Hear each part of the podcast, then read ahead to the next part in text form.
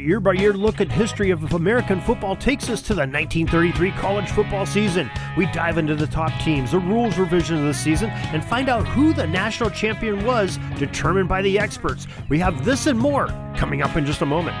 This is the Pigskin Daily History Dispatch, a podcast that covers the anniversaries of American football events throughout history on a day to day basis. Your host, Darren Hayes, is podcasting from America's North Shore to bring you the memories of the gridiron one day at a time. So as we come out of the tunnel of the Sports History Network, let's take the field and go no huddle through the portal of positive gridiron history with pigskindispatch.com.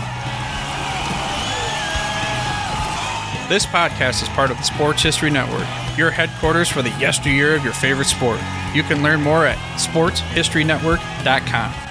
Hello, my football friends. This is Darren Hayes of PigskinDispatch.com. Welcome once again to the Pig Pen, your portal to positive football history, and welcome to another edition of our series on our look of football year by year football history rewind. We are part number 72. We are in the 1933 college football season, and before we get to that, let's make sure that you are aware of our newsletter. It comes out each and every day about 6:30 a.m. delivered for free into your email inbox. It's real easy to sign up for. Go to the show notes of this podcast or the top of Pigskin Dispatch and sign up for that email newsletter. You'll know everything that's going on for the day and more. And uh, it's totally free. You can cancel at any time. So make sure you check that out and uh, let us know. Give us your feedback. Pigskindispatch at gmail.com. Now, the 1933 season and had a big football rule revision and just one. And it was very simple but it was very important. It was a field marking change that uh, had been done because of some data that had been collected over time, representing that an average of 14 plays per game were wasted by offenses in that era prior to 1933, where they had to move to better field position on the field when the previous play had finished beyond or near the sideline. Now, a prior rule stated that the ball would be spotted at the point it became dead on the previous play. So, for instance, a play that finished with the ball carrier going out of bounds, as we know today, uh, the center would be snapping the ball very close to the sideline. As a matter of fact, the center might be the closest player to the sideline. All the rest of the linemen had to end up towards the center of the field of him. So it sort of limited the options of what the offense could do, uh, gave the offense a disadvantage because the defense knew which way the play was going to be going. Probably not going to be going up the middle because up the middle was at the sideline. So they had to go towards the center of the field. Uh, one way or the other, depending on where the sideline was, running away from the sideline and uh, shut that down. And they would have to waste a play to do that. Not a great thing to make uh, good football because we know with good football, people love scoring and love seeing the ball being moved uh, for the most part, and uh, they had to do that to, to, get rid of those 14 plays. So, to correct this uh, phenomenon that was happening, the Rules Committee of the NCAA decided that the ball would be moved to the hash mark for any dead ball between the mark and the sideline or out of bounds play. So that's what we have today. The ball goes out of bounds, they bring it to the nearest hash mark to that sideline. That's commonplace and we're used to it. Well, the rule started back in 1933, 90 years ago, and uh, we can thank that rule book and those uh, innovative rules makers from that 1933 season for doing that for us. Now, in the college football realm, the Dickinson system was still the go to system for saying who they thought was the national champion. It was the prominent way of determining a national champion in college football in 1933, and they did this uh, right before the season ended. It was not in bowl season. There was only a couple bowl games going on at that time, the Rose Bowl being one of them, uh, but they happened to look at this Dickinson system, which is a formula of taking wins, losses, points scored, yada, yada, yada. And the team that would receive that coveted Knute Rockne Memorial Trophy in 1933, and that would be the Michigan Wolverines, who were the Knute repeat, winners uh, with their stellar 7 0 1 record.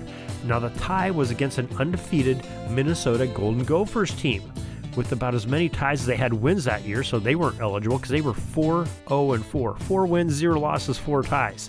one of those being a Michigan. So definitely Michigan steps over them uh, for that with the Dickinson.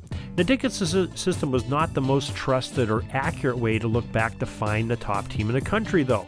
Now, we saw that in the previous season. Though the Wolverines were the top points getters in Dickinson, the reflection of the experts trying to determine a retro look at the rankings and national champions gave the nod to the, in 1932 to the USC Trojans, who ended up going into the Rose Bowl, played the Pitt Panthers because Michigan was not allowed to go there by the Big uh, 10 or Big 9 rules. They weren't allowed to play in that postseason.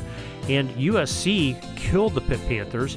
They ended up getting the number one ranking uh, by people looking at it retroactively including you know many people like uh, you know the Houlgate system and the college football national championship series system and all these other uh, kinds of uh, experts that looked at that Helm system. So in Michigan in 1933, though, they were a legitimate contender for the crown after so many seasons in the previous three decades that they were a distant seconds to more logical choices like USC in 1932. Once again, though, the Big Nine's staunch position did not permit its teams to play in the postseason, so the Wolverines could not accept a bid to the Rose Bowl again that year. This created an opportunity for a new team from the East to head to Pasadena at New Year's. Now, we discussed this at length back in our special Rose Bowl series where we had uh, 40 days of Rose Bowl history. And it was the Columbia Lions who would go to the 1934 Rose Bowl and earn a very rare treat of traveling to Pasadena from the East to play against a very strong Stanford Indians program. Now, Stanford was undefeated, while the Lions had suffered a single loss on the season to rival Fritz Crisler's Princeton Tigers. That's right, Fritz Crisler was with Princeton at this point in time. Now, the Tigers declined the postseason game invite to keep the school's focus on academia over athletics. Now, Columbia, as underdogs, put together a bold defensive scheme under the direction of coach Lou Little, and on a rain soaked field, knocked off the Indians of Stanford by the score of 7 to nothing.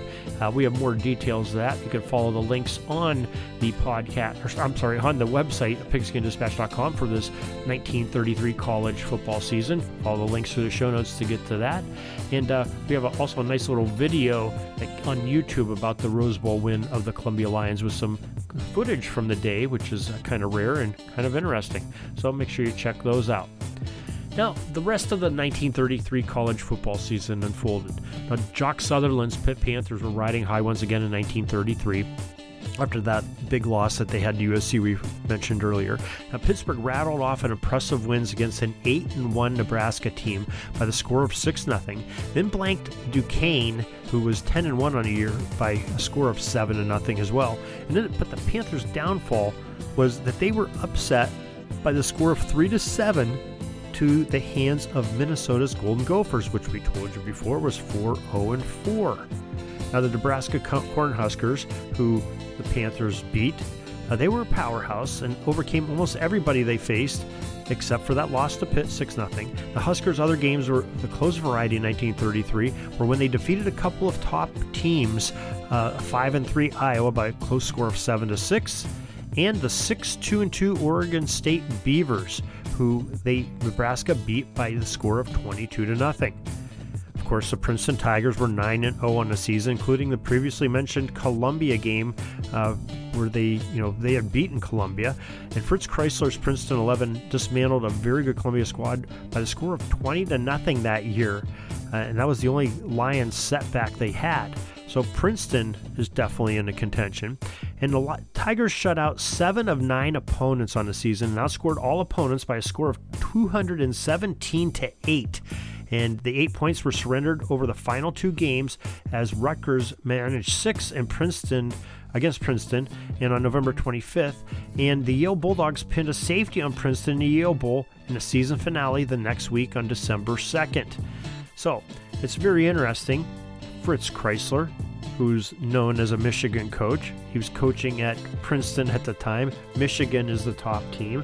Well, these two teams are, you know, it's kind of debated retroactively who is number one for that 1933 year.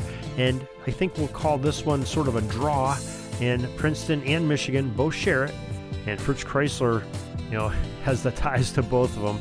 So, so it's very compelling story indeed for this 1933 season. And boy, what a season it was! And we are so glad that you were able to join us for this history rewind segment, football history rewind, part number 72 on the 1933 college football season. So, our next time that we come back with Football History Rewind part number 73, of course, it'll be the professional season of 1933. And boy, we can't wait for that. We'll go over some of the rules revisions and some of the great play and best teams in pro football. So, until next time, everybody, have a great gridiron day. Peeking up at the clock, the time's running down. We're going to go into victory formation, take a knee, and let this baby run out. Thanks for joining us. We'll see you back tomorrow for the next podcast. We invite you to check out our website, pigskindispatch.com, not only to see the daily football history, but to experience positive football with our many articles on the good people of the game, as well as our own football comic strip, Cleat Marks Comics. Pigskindispatch.com is also on social media outlets Facebook, Twitter, Instagram, and don't forget the Pigskin Dispatch YouTube channel to get all of your positive football news and history. Special thanks to the talents of Mike and Jean Monroe, as well as Jason Neff for letting us use their music during our podcast. This podcast is part of the Sports History Network, your headquarters for the yesteryear of your favorite sport. You can learn more at sportshistorynetwork.com.